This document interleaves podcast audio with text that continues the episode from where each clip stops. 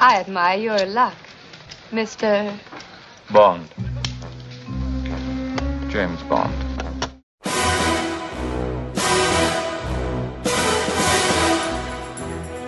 This never happened to the other fellow. For your eyes only, darling. Whoever she was must have scared the living daylights out of her. What of you? To a kill. Hello and welcome back to For Your Ears Only, the Optimism Vaccine sanctioned James Bond podcast. This is the podcast where we go eat through each of the Bond films one by one, counting down to the release of Bond 25, which is now slated for February of 2020. I'm uh, your host, Jake Tropila, joined with me as always with Jack Eason. Hey, Jake. Jack, how are you doing? I'm doing good. I jumped the gun there. Sorry, this is very unprofessional. I apologize. It's all right. It's all right. It's all right. You are forgiven. This is a friendly, happy place. Okay. You know, we welcome we welcome all sorts of people. And speaking of welcoming all sorts of people, we have a very special guest with today's episode. Uh, my quest to get every member of Optimism Vaccine is coming to fruition with Steve Cuff joining us for today. Steve, how you doing? Hey guys, I'm I'm doing all right. You know, watching some James Bond flicks, uh, fighting against the oppressive capitalist machine. You know, just day in the life. That sounds sounds good, man. Sounds good. All right, and boy, have you joined us for a doozy? We are discussing 1979's Moonraker. Um, I got a quick Steve, question for you re- re- before we jump into this. Go, go right ahead. I've seen a handful of James Bond movies. I, I obviously not as much as you two. Uh, Uh-huh. are they all like this? Short answer no. no, but kind of. I don't know. It's, it's, yeah, we'll have to go through this one.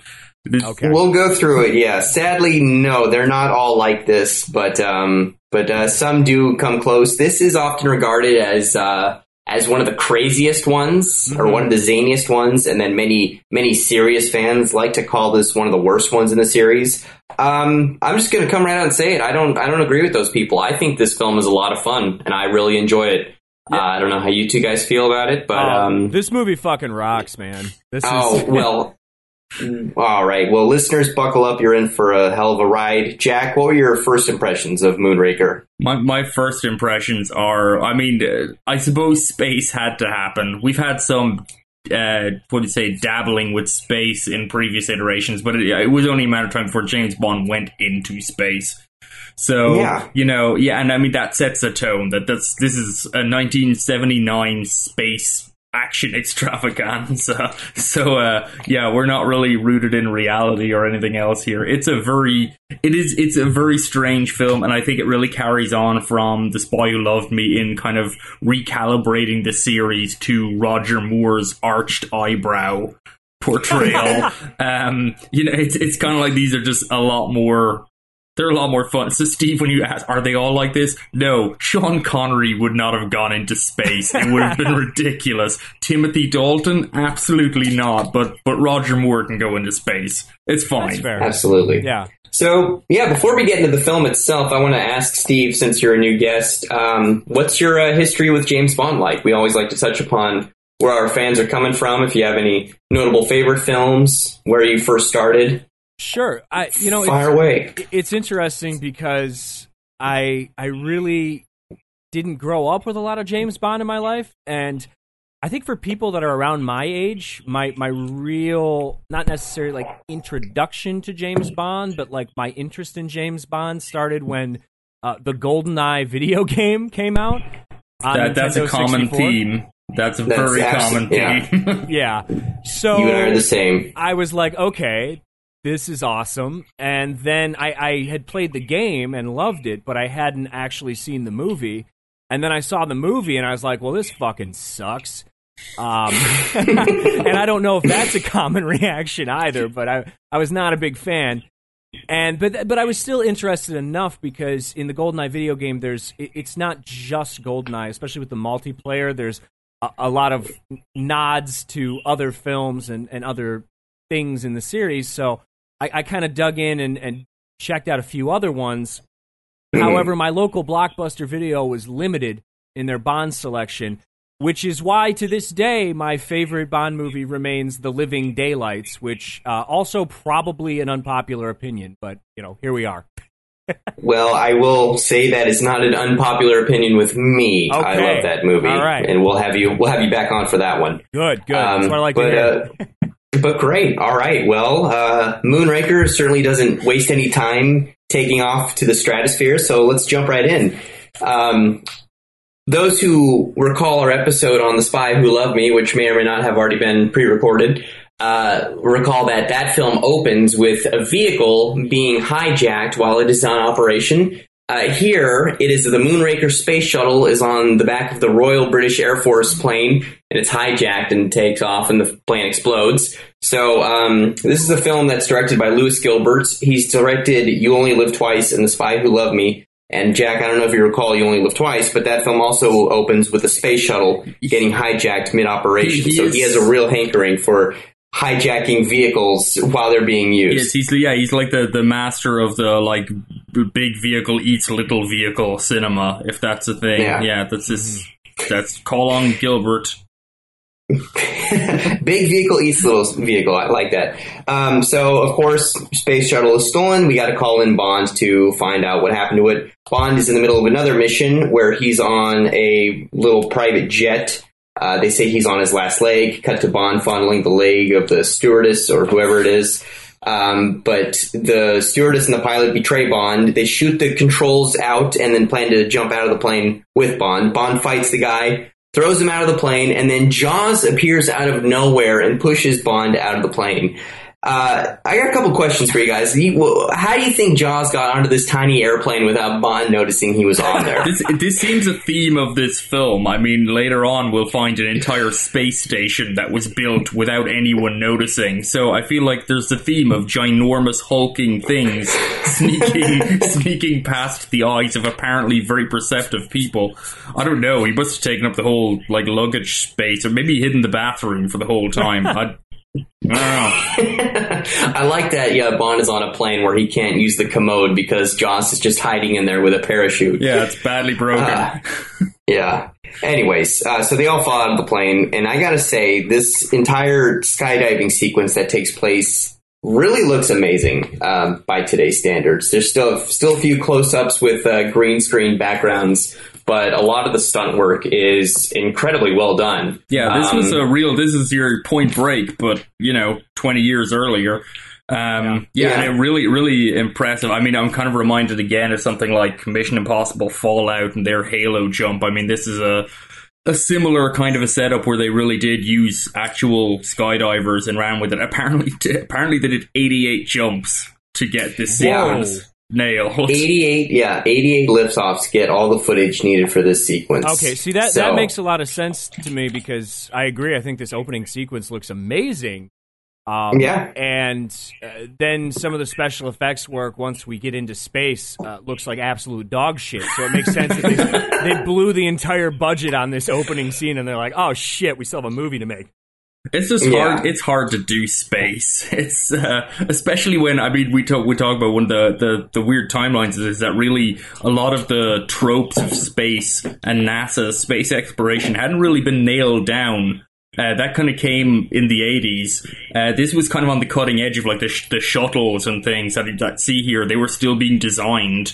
So um, Yeah. thankfully, it turned out the shuttles NASA ended up using were pretty similar visually to what they had shown to the producers of Moonraker. So what they were working on turned out to look pretty good.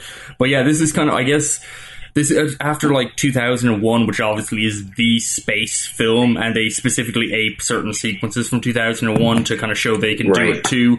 But um, yeah, this, this is very much um, like space is just hard. It's you just put everyone in tinfoil suits and just a lot of green screen and like superimposition and miniature work.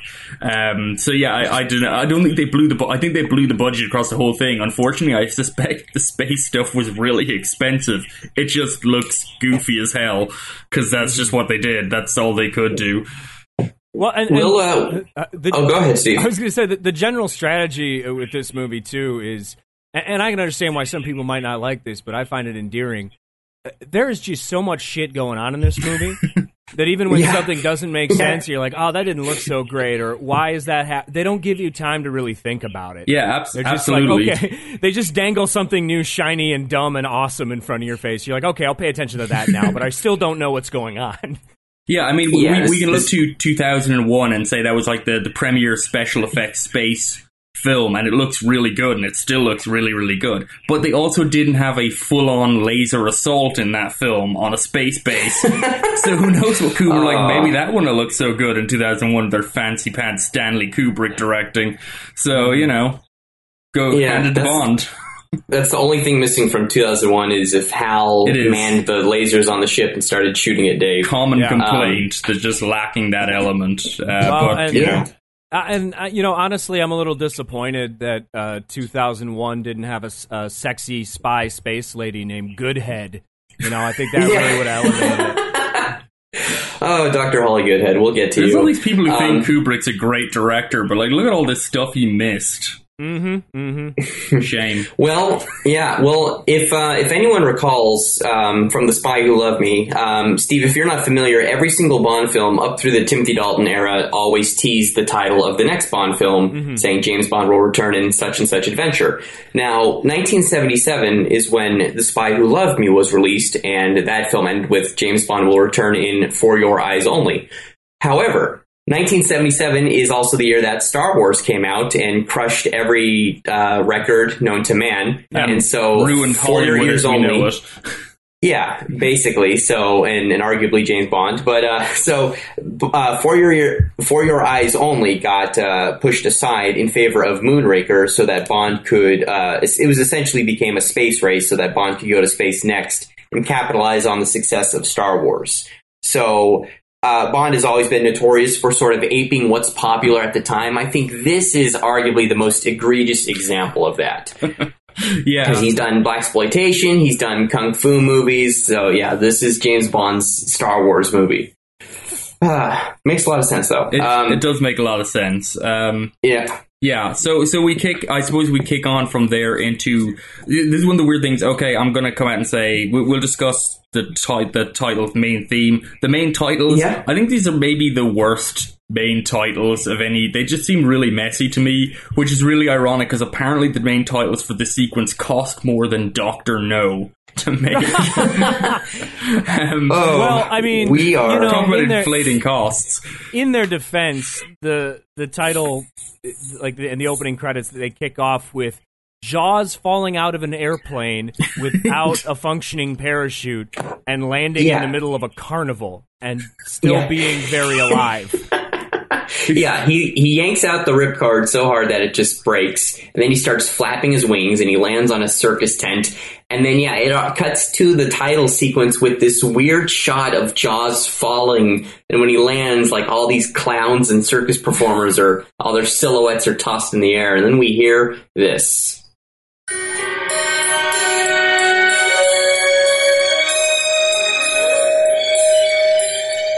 For my money, is just utterly incongruous to the images we just saw. Yeah. Oh, No, that's that's flying clowns. Yeah, and then silhouette of James Bond parachuting to safety.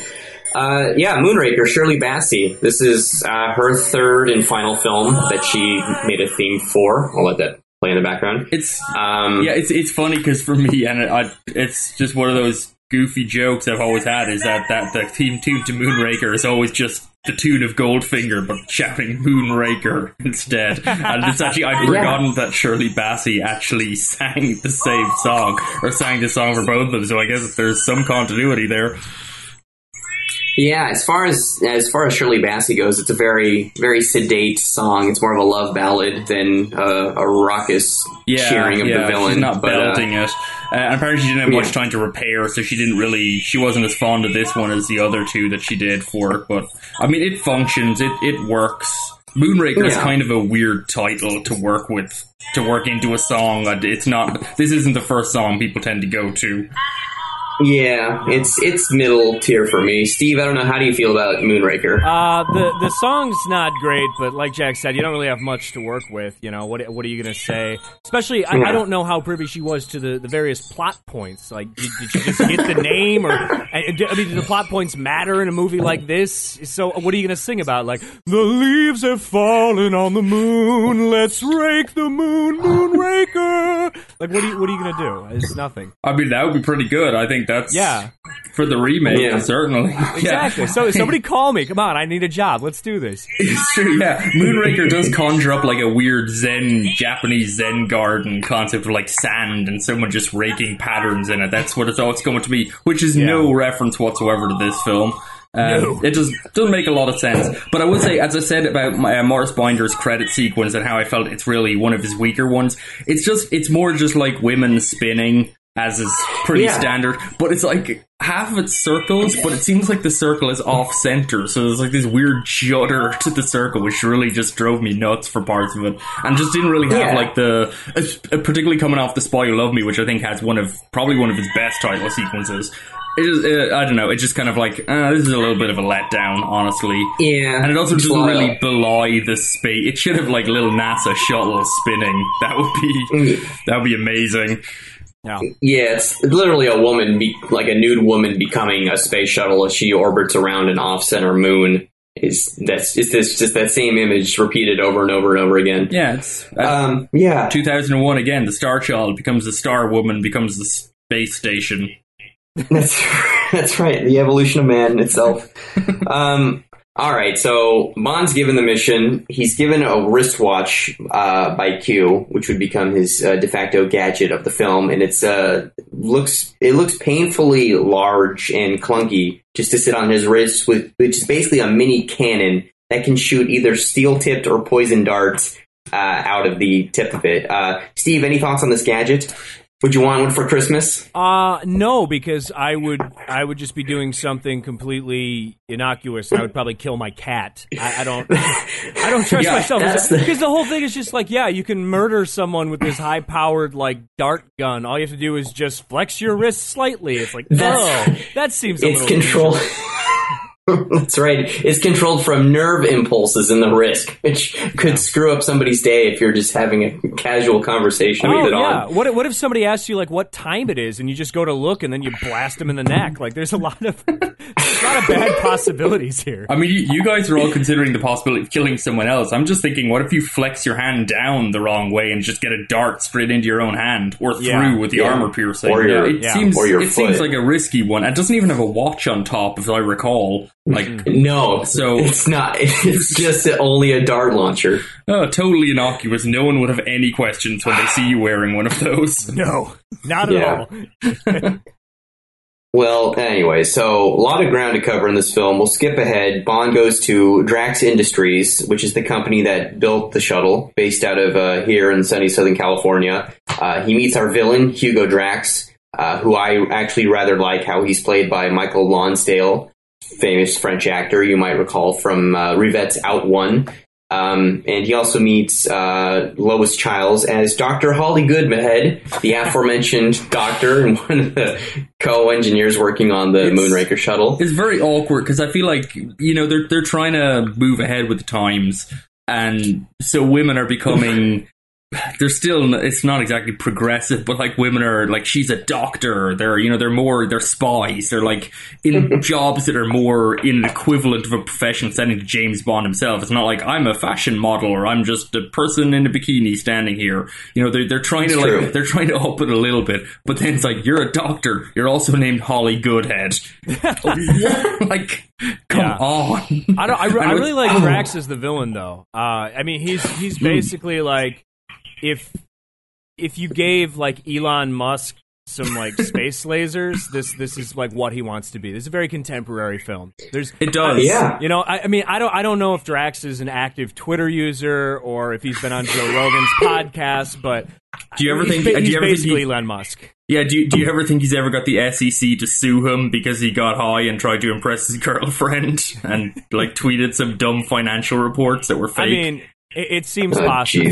truly, truly a magical person. My my main my main thing about Drax that I thought was unusual is that he's and I think and I agree. I think he's really he he doesn't he's not like a really textured bad guy, but he's he's got a presence and a, a weirdness to him. And part of that weirdness is like they show up in California to go to what is clearly a French, like a palatial French mansion, um, incredibly ornate French mansion.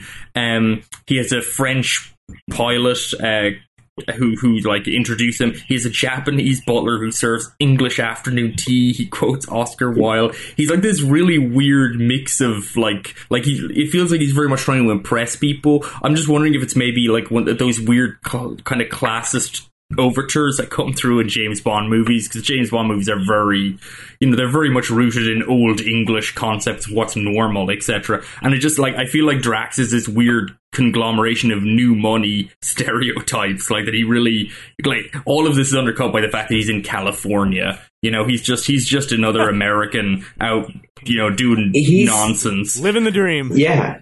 He's really just a poster boy of uh, mass cultural appropriation. Yeah, think and, about it. and and that's it. And but but he's a really weird. Like he's not. And it, I feel like James Bond. They always do this over and over again. That James Bond is a cultured, well-bred, aristocratic man, and then all of Yeah. his all of the villains he meet look like that, but they aren't really that because they're not English and they're not well bred. like Yeah. they, maybe they have the money, they can buy the stuff, they can buy the fancy wine, but James Bond will always talk about the fancy wine more than them because he's honestly kind of a prat about that. Um, and that's, you know, so again, Drax I think fits into this wonderful long line of strange uh, megalomaniacs that don't quite fit in and are kind of looked down upon. Also, they all seem to go to the same tailor between like him and, uh, yeah, they do. him They're and part of those. Nehru jackets. Yeah, yeah, the, the, the like the, the yeah that one jacket with like no buttons on the front that Blofeld and him and the guy in uh, the Spy Love Me whose name escapes me like they all seem to be the same guy kind of. There's a very yeah. there's a very Blofeld heir to Drax, but he is not Blofeld because legally they couldn't use Blofeld. Uh, Yeah. That will be cleared up later.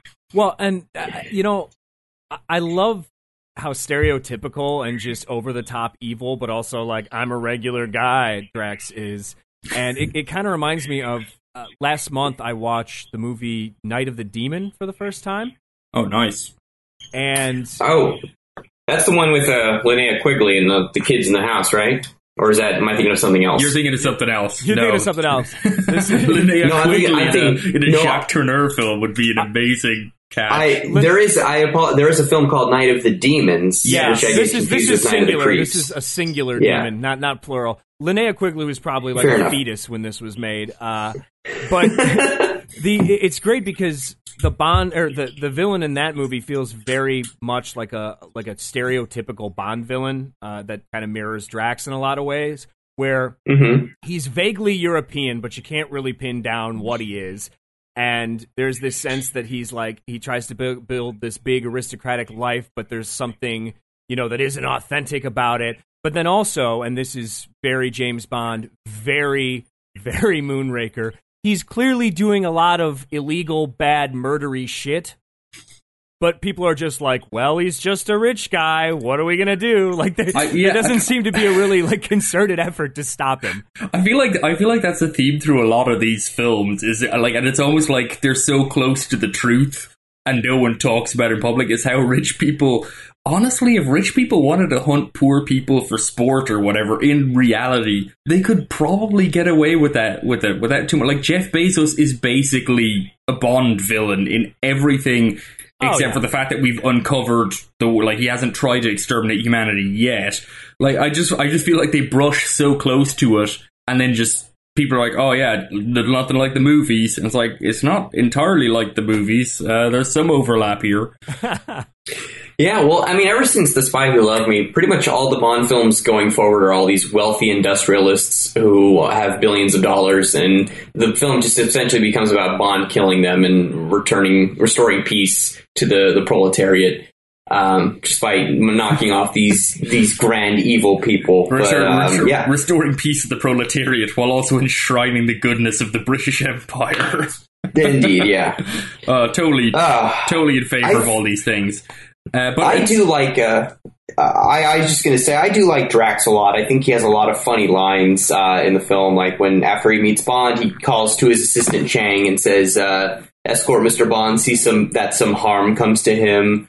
Or, uh, or Mr. Bond, your your deaths to provide an amusing death for you defy my expectations, or something like that. He's Yeah. he's got a really really lot of great lines in there. Oh no, And he, he just he dryly fucking rocks, man. And and the way yeah. and the way that like his brand of kind of like buttoned up evil aristocrat, how it, how it rubs up against and and complements Bond is Yeah. fantastic in this. Like my probably my favorite line is when he he's like on the grounds in this like old like Rolls Royce or whatever Bond is.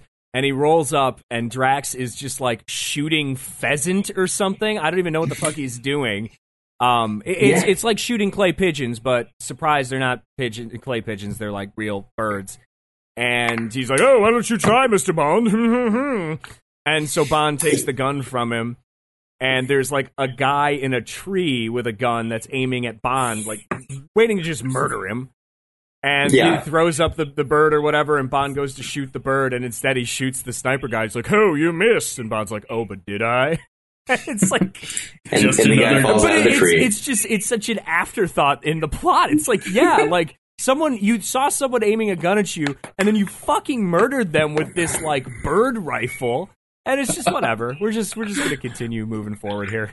It is a little Exactly. unrealistic when you consider that Dick Cheney shot a dude on a birdhound, like point blank in the face, and he survived. So I'm not sure how Bond did it from that range, but Yeah, I mean, yeah, if you think about it on paper, Bond was sent there officially to meet Drax, and the report would be that Bond went to Drax's compound, murdered one of his employees, and then left. that's, yeah, that's Yeah. exactly it. standard Yeah. standard operating procedure. Uh, it's I worth, do, it's yeah. worth mentioning as well that we have uh, Corinne Cléry, the first of the Bond girls, is introduced early on here too as uh, Drax's uh, helicopter pilot.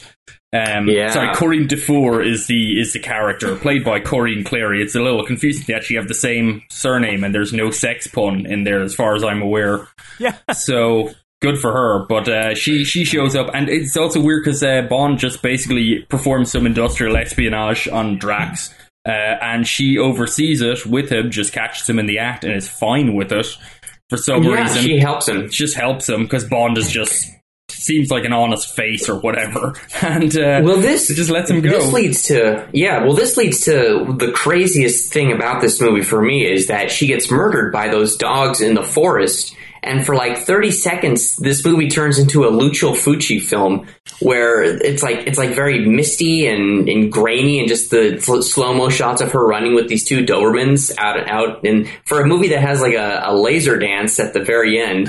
It's just so bizarre that this scene comes in the middle of Moonraker. What did you What did you think of this dog sequence, Steve? Oh, I was I was all about this shit. Like I, I thought the exact same thing. I'm like, this seems very like early 1970s Italian schlock film, but in a cool way.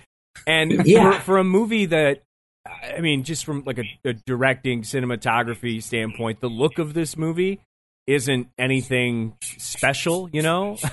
but that whole scene, you're like, Right. oh wow! Like I think that's part of the reason why it's so jarring is because, you know, it's a silly film and there's not a lot of artistry going on here. But then you're just like, oh, Right. this looks really awesome, and then but we don't get any more of that. So Yeah, Yeah. It really makes you perk It's up. a, it's a weird transition because I'm pretty sure there's like a weird continuity error in it because just as she starts running, I think she's like wearing like white flats or sneakers or something because she has to run. And I'm pretty sure she was not wearing those shoes in the previous shot. It's just like this weird thing of like they changed it out so she could just start running full speed. I don't know why she runs. She she arrives in a golf cart. Just rolls right in, gets out, realizes she's about to get hunted by dogs, and then she runs past the golf cart to into the forest. I feel like get in the golf cart. I mean, go for it. Drive back to your helicopter. I don't know if a Rottweiler can outrun a golf cart, but I mean, at least you could like kick it out or whatever. oh yeah, sure. yeah. Anyway, one of the not like the, in terms of weird, unrealistic elements, I suppose we can't really rank that too highly uh, amidst what we'll find later on. Yeah. So through some series of coincidences, Bond ends up in Venice, and he's on a gondola, and uh, Drax and his men uh, have must have foreseen somehow that he would have a gondola, so they prepare a gondola, and there's a guy in a coffin on top of their gondola with all these knives and holsters inside of the gondola. And, and one of the Uh, knives is spring loaded to pop up. Like Yeah. just one of them. It's a bunch of other ones, but one of them is like popped up to be picked out to be thrown. Yeah, so then not only having anticipated that his enemy would have a gondola, Bond's gondola turns out to be an inflatable hovercraft gondola that is also motorized to allow a necessary escape. Again, things happen for like literally no reason in Moonraker, but it's just such a blast you can't get caught up in And, and when the he particulars starts, of a yeah, scene. when he starts in the gondola, there's a guy at the back piloting it, as is traditional for that form of content. And I don't, he gets knocked out during the chase when it starts, or he gets killed. Actually, He because gets- for some reason, yeah, for some reason, the, the the assassin targets the driver first, which makes very little sense to lose his element of surprise popping out of his coffin. But I don't know. Was the, was the gondola pilot? Was he uh, uh, was he in on the whole? This is actually a hovercraft thing. I- Did he show I up and he was no given the gondola? Like it's a very there's a lot a lot just that I just don't understand about this sequence. Yeah. And and then it just seems it's also weird because before he gets to the gondola, Bond is talking to uh, Doctor Goodhead, and he investigates the uh, the little the glass museum uh, where he suspects that Drax has Drax has a secret lab, and then he just goes out and calls a gondola like it's a taxi, but it also happens to be his souped up gondola. I don't know if he had that planted there for a quick escape. Um, Steve, any thoughts on this gondola and the ensuing chase sequence that happens? I, I was I was kind of caught off guard by this one, and my first thought was like, "Are all gondolas just like this? Like you could just, you If could you get the Lonely Planet guide, you'll find out. Yeah, all the gondolas actually have this stuff. I mean, I've never I've never been to Venice, but maybe maybe they all have giant motors in the back. I'm not sure. And then Oh. the the whole way this plays out, it's just like some comic like Keystone Cops nonsense. It's just, yeah, because it, it does. once he gets on land, Yeah, it, it does the whole thing like I don't know, like if you ever watch the TV show The Munsters, where they just do the thing where they just like speed up the footage so it looks like they're running Yeah. faster than they are. So they're doing that, and like they're just like, oh, there's another gondola with two people on it making out, and then Bond like plows through it, and the two people are still making out, and the guy who was running the gondola is like, oh, what do I do? Uh, and He's still trying to row his Yeah, gondola, but he just sinks with And it. then there's it's a man part- whose livelihood is sinking, just despair in his eyes. And there, there's that Ah. other part too, where after Bond knocks out the the guy who pops out of the coffin, like 30 seconds later, that gondola goes underneath Oh, was the weird, bridge, yeah. and then it just knocks the coffin with the dead guy off. So they they came up with this like extravagant.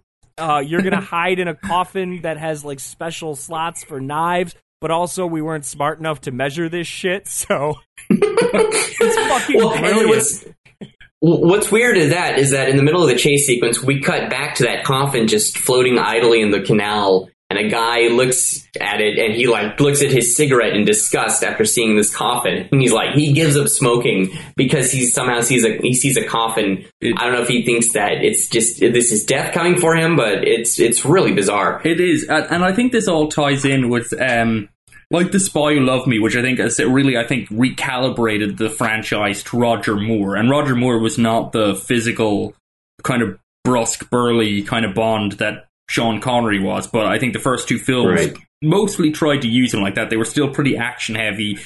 They, they had more outlandish plot tropes to them, but they weren't. Uh, they still played pretty straightforward on their action sequences, and it was really. I feel like there was this recalibration to humor with the Spy Who Loved Me, and then outright here, which work. It works okay with Roger Moore because Roger Moore looks like he's in very good spirits throughout. Like he's he seems pretty happy to be doing what he's doing. So I mean, you have like when the the gondola goes up on land turns out to be a hovercraft because of course why wouldn't it be? And there's there's editing to make a pigeon and a dog do a double take Yeah, of the hovercraft. pigeon double which take. is, which is an insane thing to include in a film. Like you could not fathom that being an element of a Sean Connery film.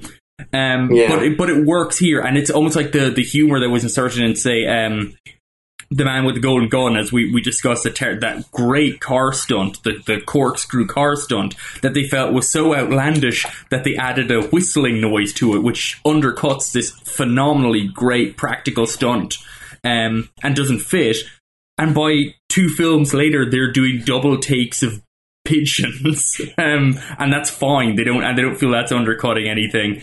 Uh, but, but it works. It works pretty okay here. It really gives this very goofy setup to it, and of course we have other things like the fact that they go and they painstakingly have this this woman giving a tour of the antique glass museum who outlays outlines how rare and expensive everything in this room is, and of course within 20 minutes we have a fight in that room where literally everything is broken and it's just like this goofy element to the to the whole franchise or to this whole film they, uh, it really it's a huge shift as i think of it like if you compare it to like from russia with love or even uh, uh, like Gilbert Lewis's film with Sean Connery, you only but you only live twice. I mean, That's the one. which which was honestly, I think it's an underrated Bond. I think it's a great Bond film. Um, has some outlandish elements in it, including, of course, Sean Connery in Yellowface, which is actually not that outlandish in terms of what Hollywood was doing right into the 80s. But anyhow, somewhat outlandish, but like comparatively very staid compared to where it would go with Roger Moore. So yeah, it's it's kind of uh, just an unusual to me, kind of this, this recalibration of the franchise. That really Moonraker, I guess, is probably about as wild as it gets on around. I mean, I know we have Octopussy coming up later, but like Mo- Moonraker is it's pretty crazy. Yeah, so Steve, to answer your question earlier, not all Bond films are like this, but most Roger Moore films are like this. Yeah. I mean, if you want to have a good time, call Roger Moore. Works for me. Yeah, we we touched upon the uh, the glass fight in the museum where pretty much everything gets smashed uh, before Bond sends the guy hurling out onto the piano below, uh, and then he misquotes Casablanca. yes, he does. um, as well bred as he is, he, he misquotes the classic film. Yeah, Bond's always such an asshole about correcting people when they're wrong, and then when he's wrong, there's nobody around to correct him. That's a really good amazing. point. What a he also tries uh, earlier on in the film. Um, he tries to mansplain space rockets to a scientist to, to whatever to Holly Goodhead. Doctor Goodhead. yeah, Yeah, which which I do. It kind of uh, Uh, enters this thought to my mind, which is what is the history of mansplaining to the history of cinema, like exposition in scripts? Because he's obviously he's explaining it to the viewer about space travel, and Bond is like a notorious mansplainer. He is always explaining things to people who clearly know and probably built the thing he's explaining, unless unless it's like Britt Ekland's character in The Man with the Golden Gun, who doesn't know anything. So Bond has to explain everything to her, and it's just a terrible, terrible thing. But yeah, he's always Yeah. explained this stuff, and it's like he's explaining it to us, but it just makes him look again like a prat. He's just like, "Oh yes, you built a shuttle. Let me explain how shuttles work." And it's like, okay, maybe don't do that because that's really annoying. And you just Yeah. her, like literally, that's your first impression. Why do these women fall in love with him? I'll never understand. Doesn't make any he's sense. just he's just so disarmingly charming. so it would seem. Yeah. All right. We move on from Venice. We go to Rio. Uh, Bond reunites with Holly Goodhead again. Uh, she's just everywhere Bond goes. She just happens to be there because she's part of the CIA and she's also investigating Drax. We, I, I do Uh, want to bring up. Okay, so you mentioned she's Yeah. part of the CIA. Does this mean Holly Goodhead is an alias? Like, did she choose the name? Because that was like at, at first it was like that's a stupid name for a character, but then it turns out she's a secret agent. So did she? Yeah. I don't know. We never get explained. I guess James Bond is probably his real name. I know we have some arguments about people who believe James Bond is a code name. I don't think so. It's his real name. Uh, so Right. Holly Goodhead is uh, like all these secret agents operate under their real names for some damn reason. Uh, but right. I just love the idea that she she was chose like choose your alias for this assignment, like Holly Goodhead. I was like, good, yep, that'll fit. I, I like to think it's, Orr. it's her real name, and the only part of it that's an alias is she gave herself the title Doctor. yeah, what kind of background did she need to do to clear to become a part of Drax's staff? I mean, that must have taken months, if not years, to be a part of the Moonraker system because shuttle b- space shuttles aren't built in a day, from my understanding. You can't just hire anyone off the street to operate on them. Yeah, no, generally Ah. not. Yeah, and I mean, he has to steal. The reason it was revealed later on, the reason he stole the shuttle in the first place in, in the opening sequence is because he was one was short and he couldn't build another he one in time. it, yeah. So, which also brings in the question. Honestly, if he hadn't bothered to steal that one, apparently no one would have got wise to his plan ever. Yeah, yeah. So Anyways, Bond uh, goes to Rio, and uh, in at this point in the film, Jaws has rejoined the picture, and he's he's called upon by Drax, calls like a henchman agency, and they send out Jaws to help do his bidding after Chang is killed. Um, I think it's funny that there's like a, a henchman hotline that villains can call in this Bond universe, and Jaws is one on the list. Um, but they get into the fight, this fight on these cable cars, um, which I think for the most part actually looks really good. In the a lot of the wide shots, there's like stuntmen riding on top of the actual cable cars as they go down the mountain. Um, but yeah, then there's a few goofy close-ups with uh, processed green Yeah, screen it's, shots. the it's a little it's a little clunky. And I think this furthers the thing that Roger Moore is not a rough and tumble actor. I mean, he's 52 Yeah. here. So, Oh, um, yeah. so, so like he, he really, he can't be, so, so in one way it's good because it means they use a lot of these long shots and they create, they, they have these really incredible practical stunts. Like they had a bunch of guys on a cable car. They really did that. And apparently during production, one of them slipped and damn near fell off. And he was holding on to the edge of the car, and they, they managed to pull him up. But like he was really nearly died that day. And we had the parachute jump where we had those, you know, guys doing 88 jumps just to capture a couple of minutes of footage. Is so in one way it's really good. They they get these really impressive because I as an action fan I like I really do like a good like a wide shot that that contextualizes kind of the environment they're in. But it also means that the close-ups a lot of the choreography is really awkward. And I think also um Jaws is, and it kind of continues on from the uh, from the Spy Love Me. It- like uh, Jaws is not like between uh, Roger Moore and and Jaws, they're not exactly the the best physical actors. Like uh, No. my, Richard Kiel, who plays Jaws, was obviously picked because he's ginormous. He's seven Right. foot nine or something. He's just huge. So he that, that's what he's picked for. But he's not like a, a, a sprightly lithe fighter. So the so the fights are tend to be a little bit a little bit stagey, a little bit awkward. But like you say, the, the practical elements there are really really good.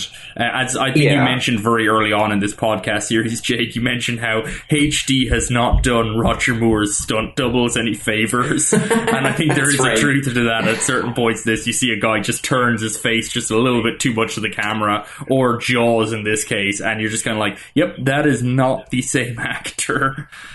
Yeah, yeah, and like like you said, Jaws he really doesn't do much except for lumber around. I mean, he takes a lot of hits, but he seems to be virtually indestructible. Uh, and and yeah, as much as I love Roger Moore, he he cannot throw a convincing punch. No, it's, not it's just all a wide wind up and Which I love because he's always doing that like stock karate pose, like when he's fighting Chang in the Glass Museum. He Ah. like adopts his little like karate kid pose, and he's as convincing as Ralph Macchio, the Karate Kid, as two people who clearly have no idea what they're doing. I, I have a question about the physiology of uh, Jaws. So Sure. and, and maybe this is touched on in. I, I, he, this is his second outing, right? yes, Okay. Yes. So He was so popular, yeah. They brought him back in- inexplicably, as you know. In the he just shows up on the airplane because up. you know people love Jaws. Yeah.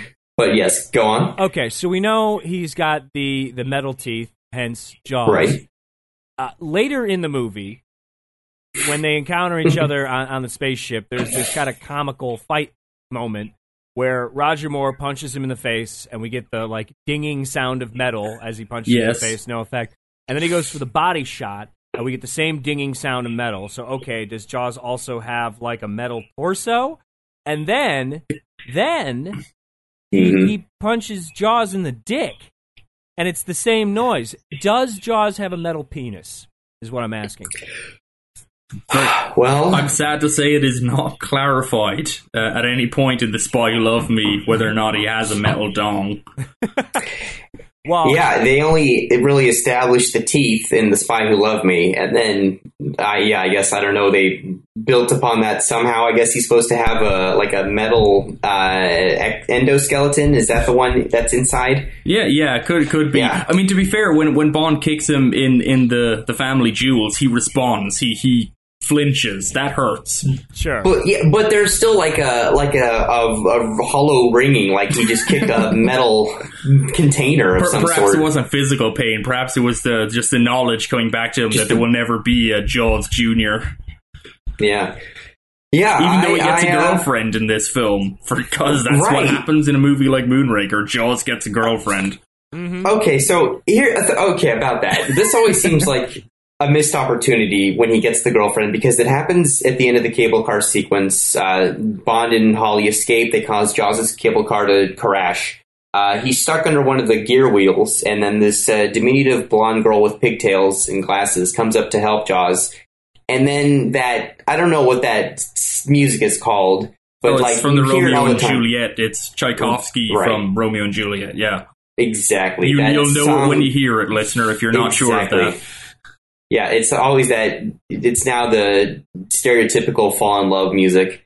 And uh, Jaws looks at her. He smiles and reveals her his metal teeth. She smiles back. She should be wearing braces for that to work. I think that is a missed opportunity in the making. That is that she should have had braces. And I always remembered that she does, and then I watch the film and I'm I'm slightly disappointed. I have changed Oh. my view now. I don't like this film anymore. You just point that.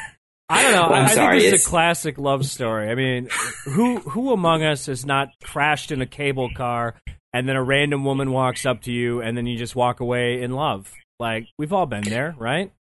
So it Yeah, could, have I mean- happened, could have happened earlier in the film, and he could have fallen in love with the clown because he already crashed into the middle of a circus tent. Yeah, and Jaws does have a thing for clowns because that scene in in Rio where there's the big parade going on and Jaws Yeah, is like, "Wow, in this basically like a giant Halloween style parade, I need to put on a giant clown suit so I don't stick out." Yeah.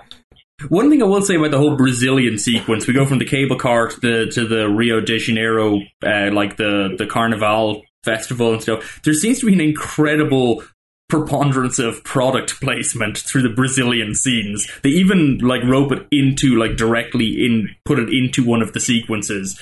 But like it's Seven Up branding everywhere, and Seiko watches, like the the billboard. Yeah. They're all over the place. It's it, and it's kind of jarring how much of it there is in this short section of film, and Marlboro, I think, as well. I don't know, and it's supposed to like I guess the people of according to Moonraker, the people of uh, Rio de Janeiro are just always partying because when Bond goes to the the cable car ticket office where it has the Seven Up logo plastered on the front, there's like people having a dance party in bikinis in front of that thing. Like, where the hell is that, and why are they having a party there? Well, I guess it's just Carnival, so the whole like Bond only ever goes to to those islands and and countries when there's a massive. Uh, festival on, um, like I'm, I'm trying That's to remember, like in in like the, Live and Let Die, the is- junket, the, j- or oh yeah, Yeah, yeah, same I was- thing. So, so you went there, and it's, it's always the same. There's always like the big festival, the big annual festival. Uh, Yeah. So that's that's just it. So Carnival, everyone's dancing and and having fun.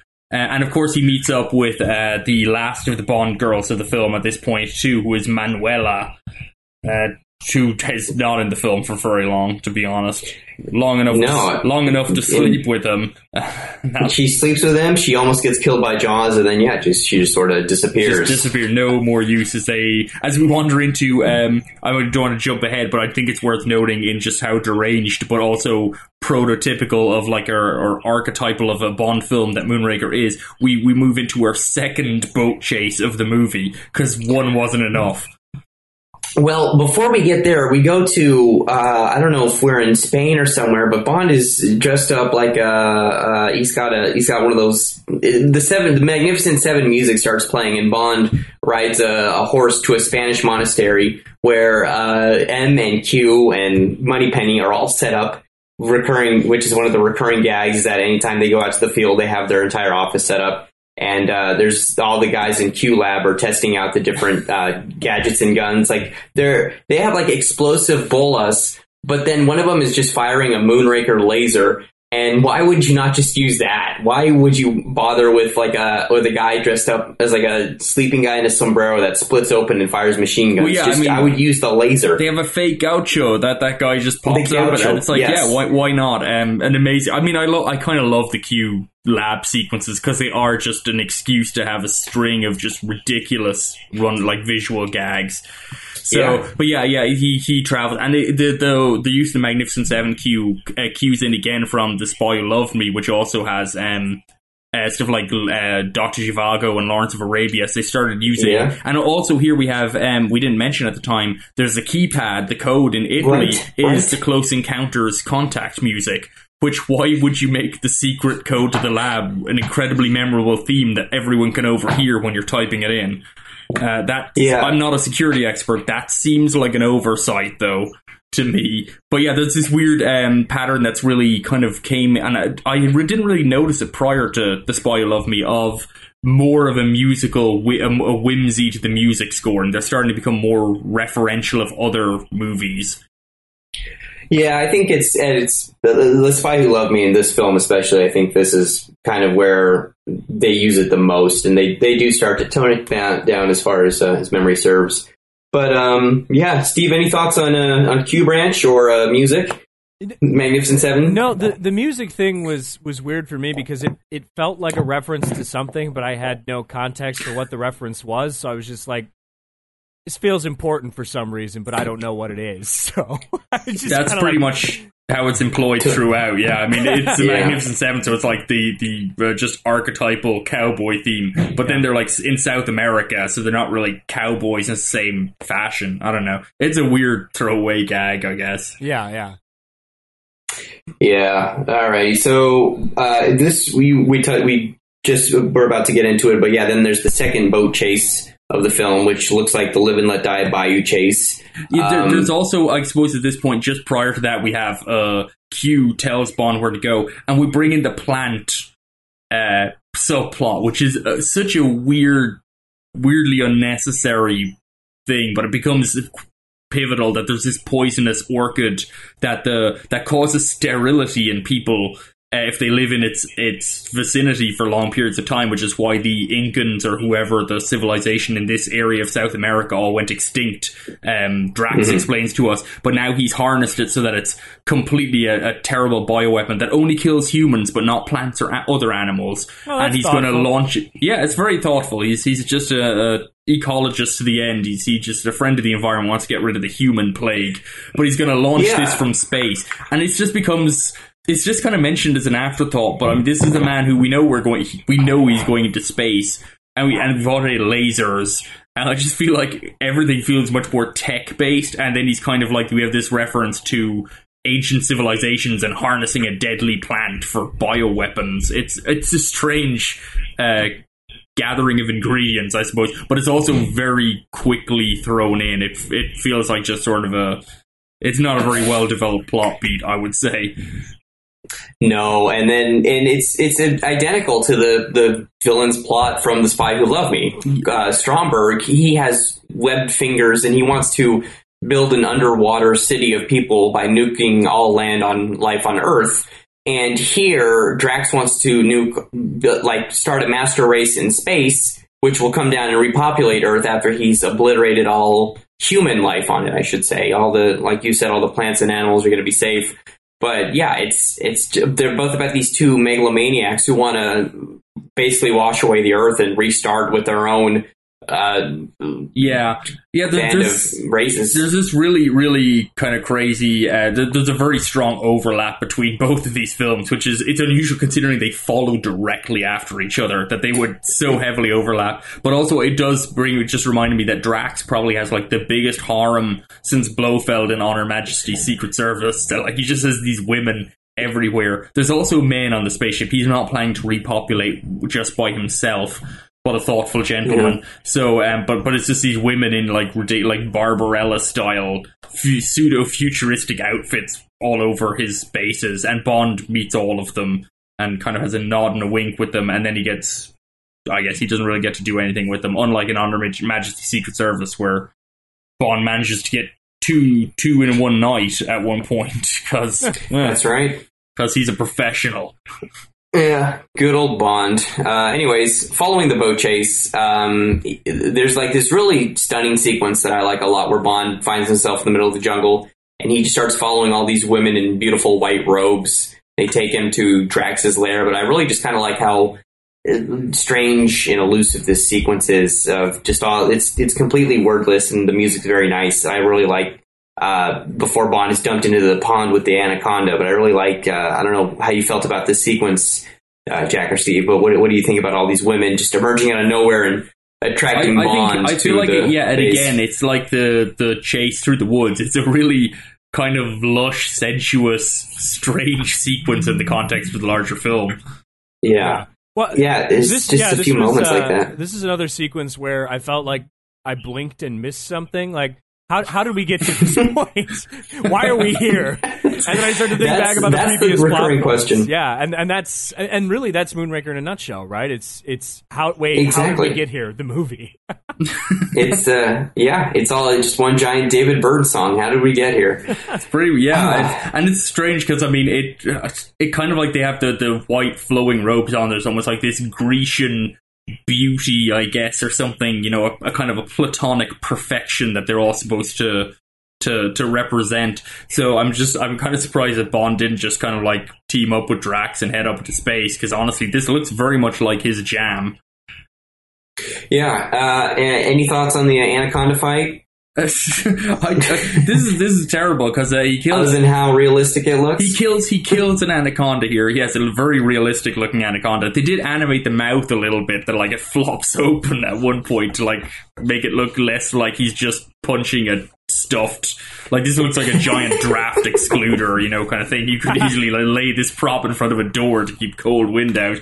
This is a ginormous rubber snake that Roger Moore rolls around in the water with. But in uh, The Spy Who Loved Me, he he sacrifices a shark to Jaws. So it's really starting like a new trend of James Bond just being a dick to animals.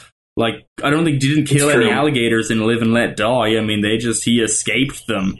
So terrible. I'm I'm not a Well- fan of this whole thing. You know, like leave the animals Yeah. alone, James. Oh yeah, and he even he even like uh, aerosol can fires a snake in the hotel room and Live and Let Die. So Oh, that's true. uh, Roger Roger Moore's a bit of a dick to animals. He is, which is interesting because his apparently, tenure. apparently, he didn't like hunting at all um, in real life. So eh, who knows? Eh. But yeah, Yeah, anyway, the snake fight is um, if I, it, it, the the Jaws versus shark fight. Obviously, in the previous in Spy Who Love Me, kind of reminds me a little bit of like Fulci, laid the ground for Fulci's zombie and the zombie versus shark fight, an equal kind of like goofiness of that. I feel this is following in the same vein. It's just a really goofy fight. I like you would have to be five years old to really get wrapped up in this in any meaningful way.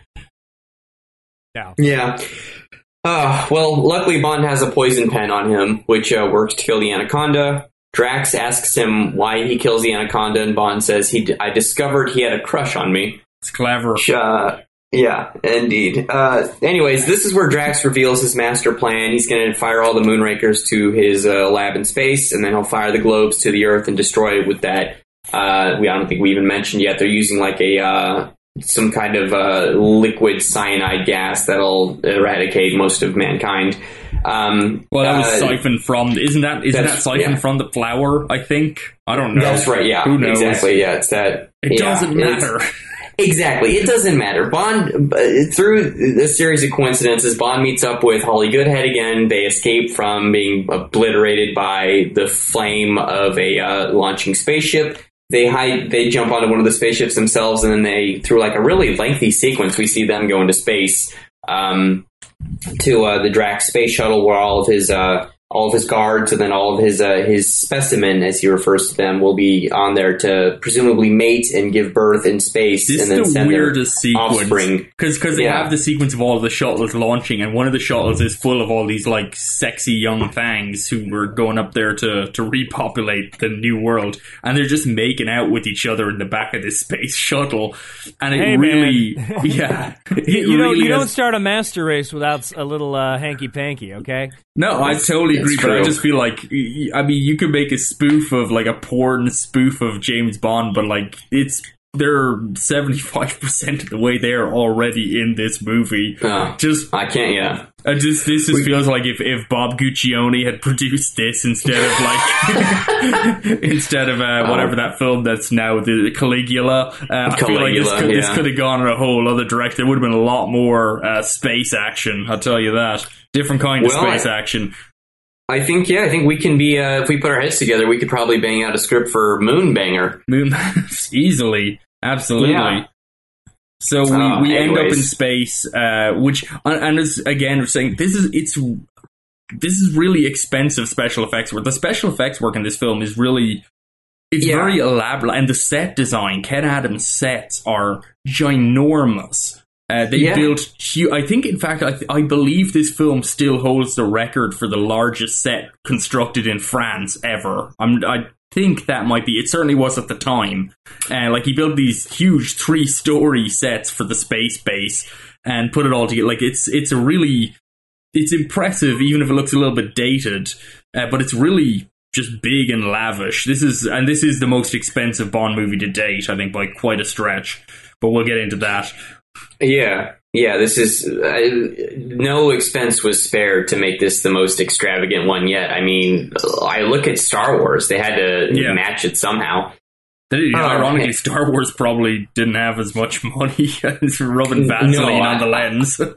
Yeah, I found out. I we'll we'll get into the budgets a bit later, but um, anyways, uh, so Jaws is also on board the spacecraft. Then he finds out that he and his uh his girlfriend are not genetically superior, and they're she will likely be killed. So Jaws betrays Drax, and then this causes everything to go into chaos because Bond and Holly Goodhead have disabled the tracking on their ship uh, or the, the tracking masking, I should say, and now uh, there's an American space shuttle coming after him. Which I don't know how long it takes to get a space shuttle into space, but apparently minutes, according to uh, yeah, full. yeah. I have to. add, did Donald Trump, who announced the Space Force as, Oh, as no. his legacy president, did he just watch this movie? Like, because this is literally NASA has space soldiers. Oh fuck yeah! No, this is this is Space Force the movie, hundred percent. It's so fucking Yeah. stupid.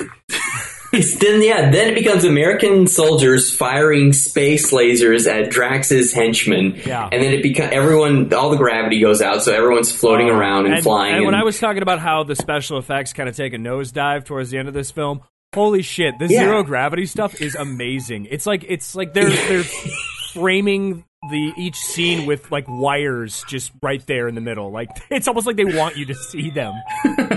Yeah, you can definitely see the wires on the on the on the performers there. Um, uh, anyways, Drax. I think Drax gets a really good death um, because not only is he hit with the poison dart from uh, Bond's uh, wrist dart. Um, I can't even call it a wristwatch because there's no watch on it. But then Bond sends him out into the vacuum of space as he's being poisoned to death. I think that's a pretty satisfying shit, if you ask me. I don't know how you, I don't know, Jack, how you feel Yeah, about it. yeah, no, it's, it's good because like if nothing else, he doesn't inflate like in say Live and Let Die. Like it's a straightforward kind of a death. I was kind of surprised he didn't like explode in the vacuum of space, even though apparently that's not really what happens. But I choose not to believe that because it's much cooler in movies when people explode. No. Always a plus. just- yeah. but yeah, it's, it's kind, of of a- comically drifts away. yeah, I, I think it suits because Drax is. Uh, I know it's an outlandish plan, but but Drax himself is not a really a, a huge like he's not a pantomime broad villain. He's played with a certain degree of uh, suave, kind of quiet menace. So it kind of makes sense that his death is extravagant, but not absolutely ludicrous.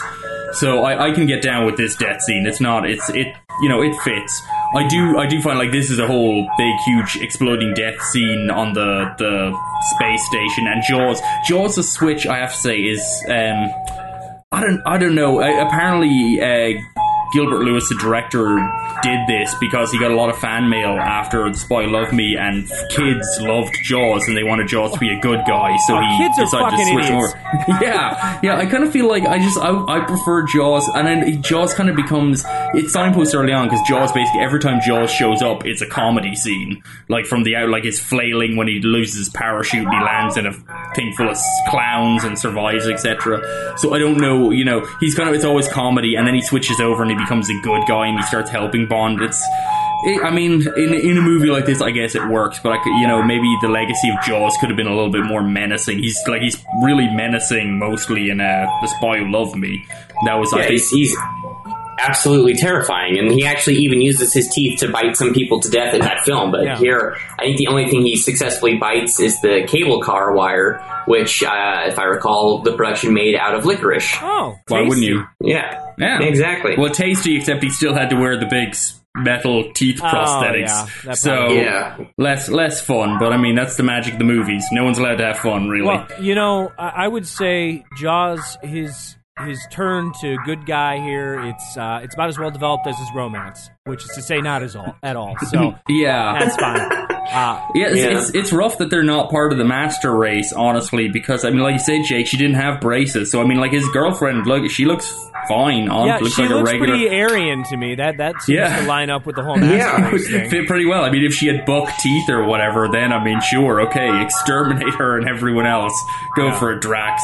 Drax also never really clarifies if he's genetically superior.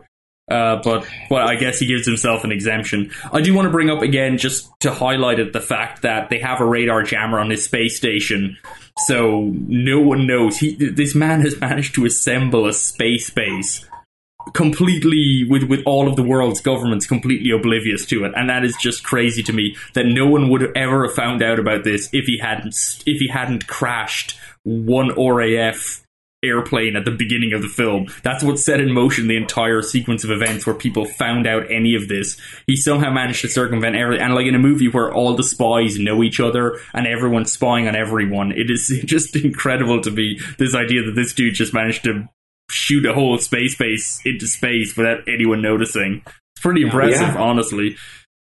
Uh, he almost got away with it too. Uh, damn Bond. Uh, yeah, Yeah. I, I mean, really, even though this one gets somehow even dumber and messier at the end, I gotta say, eh, this is just start to finish entertainment.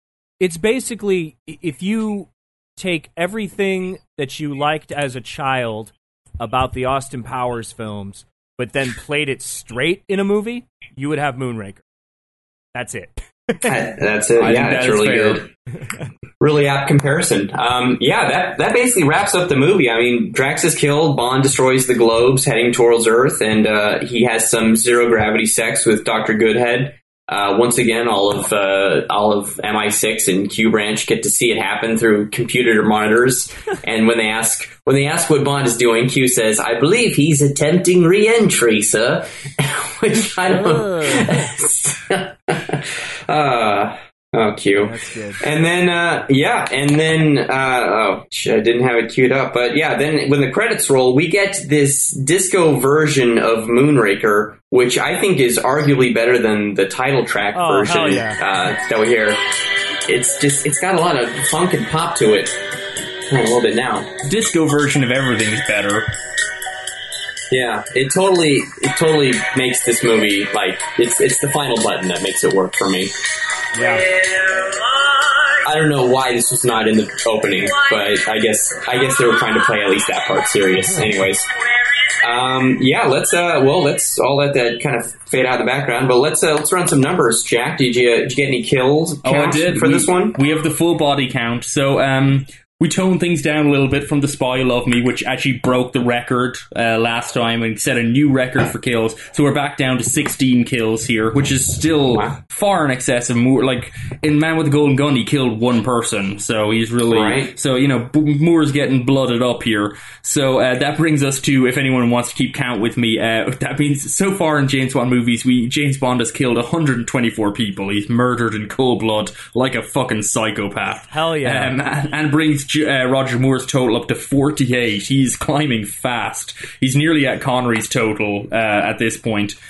Uh, and now what was uh, what was Connery's? Just as a refresher, do you have that Connery. Connery nailed 70, although technically he will peg on a couple more uh, in in Never Say Never. But uh, for True. timing 70 in the, the classic Eon run of Ro- and Roger Moore's at 48, but Ro- Moore also has like, what like five films to go. So I'm confident he's going to probably set the record overall for the most craven, murderous, psychopathic James Bond, but also the most the most. Uh, coyly fun and, and jokey, you know. He always a, Yeah. a wisecrack. Also, Um, like as- the least convincing as a murderer, probably. yeah, that's that's what makes it scarier. That's what's really messed up about it. He's just so like he's just your old grandpa, and he just kills people all over the place. He's His the- whole boat's full of people. He's the John Wayne Gacy of James Bond.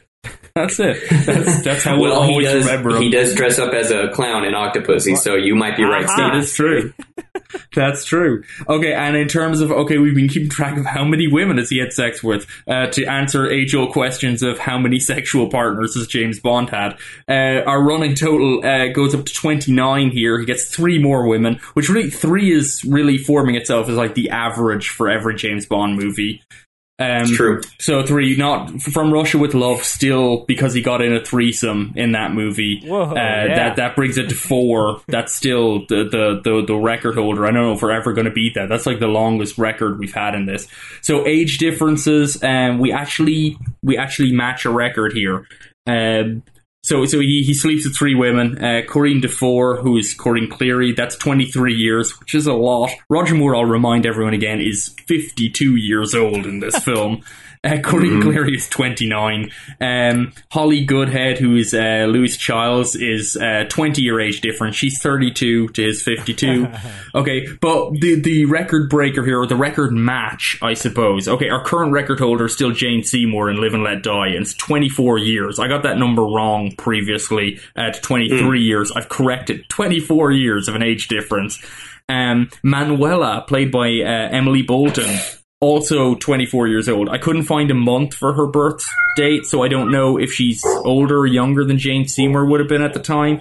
But um, we'll match it. 24 years of difference. Literally a full grown human being, plus a couple more, practically, honestly, doubling the age of you know a lot of women in films. So uh, or like you know matching the age 24 age difference. So that's creepy as all hell to be honest. Um but that's why we're tracking it honestly because we just we we feel the public need to know.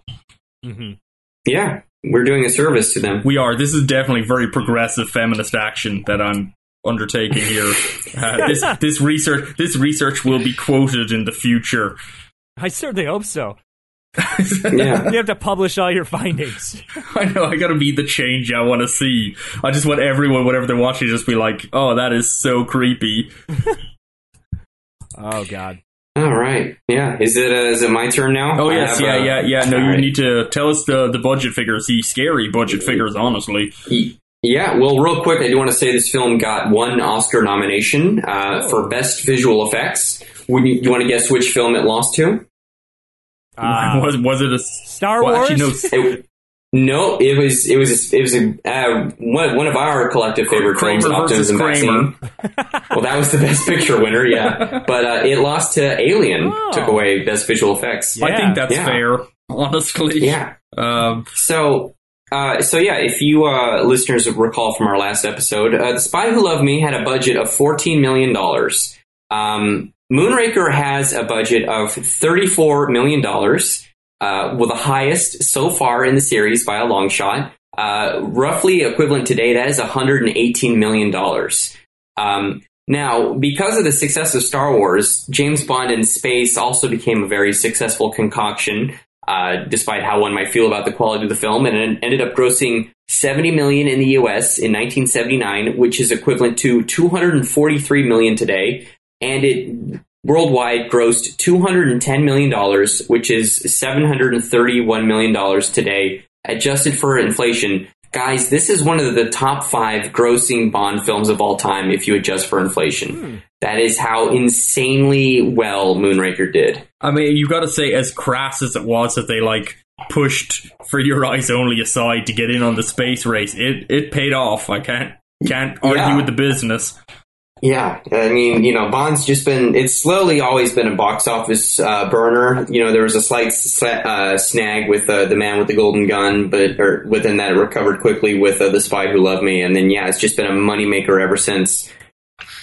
And as much Excellent. as people, as much as people sometimes like come down hard on this one, a lot of the Bond fanatics feel it's a little bit too crazy. But uh, everyone seemed to like it when it came out. Oh. yeah, I, and I mean, it's it's a lot of fun. There's still a lot of great, uh, impressively well done visual effects from the era. A lot of nice analog work. Um, I think there's a lot of charm to this movie as well. Uh, you know, if you don't like it, fine. But I think I think it's far and away from being the worst James Bond film there is. Uh, there's still a lot of merit to be had. Um, but yeah, uh, Steve, any uh, any final thoughts on uh, Moonraker and the Bond series in general? Yeah, absolutely. This movie uh, completely rocks ass, and if you don't like it, um, I, I guess I don't respect you or your opinions. And based on my incredibly limited knowledge and experience with James Bond films, second best Bond film of all time. Wow, you might be the first to say that. Wow, Living Daylights and Moonraker. Yeah, Blazing okay. the trail. So, so you think this? Is, are you going to be venturing? I, I, again, I think as Jake recommended earlier, maybe stick in the Roger Moore era. Are you gonna, are you gonna dig deeper now? Oh yeah, for sure, for sure. Yeah. Roger Moore is 100 percent my shit. Yeah, The Spy Who Loved Me is a lot of fun if you wanna if you wanna check out another great Moore film. Uh, well, you guys have inspired Um, me. yeah, That's what we're here to do. We're here to inspire Well, uh, people and also point out creepy age differences. That's the goal of this whole exercise. I love it. Yeah. Well, uh, I guess that about does it for this episode. Um, Jack, did you have anything else you wanted to touch upon in Moonraker? No, I, I think we we've given a comprehensive rundown of this crazy space farce. Great. Well, yeah, I mean, if you want, you can reach out to us at uh, optimismvaccine at gmail.com or tweet at us at optimismvaccine. Uh, I can be found on Twitter at Jake Tropila. If you want to reach out to uh, Jack, Jack, where can the good people find you? You can find me on Twitter at real Jack Eason. Excellent. And uh, Steve, if you want the people to get in touch with you, what would you like? Uh, where can they reach you? Yeah, you little James Bond jabronis, you want to come at me because uh, I like Moonraker so much? At Steve Cuff on Twitter. That's at Steve C U F F. Hop into my mentions, motherfuckers. Oh, I, and he will fight you, people. I have seen it happen. Um, all right. Well, uh, that about does this for this week's episode, or this month. I don't know how often we release these now, but for this installment of For Your Ears Only, uh, we will return with uh, For Your Eyes Only. Stay tuned.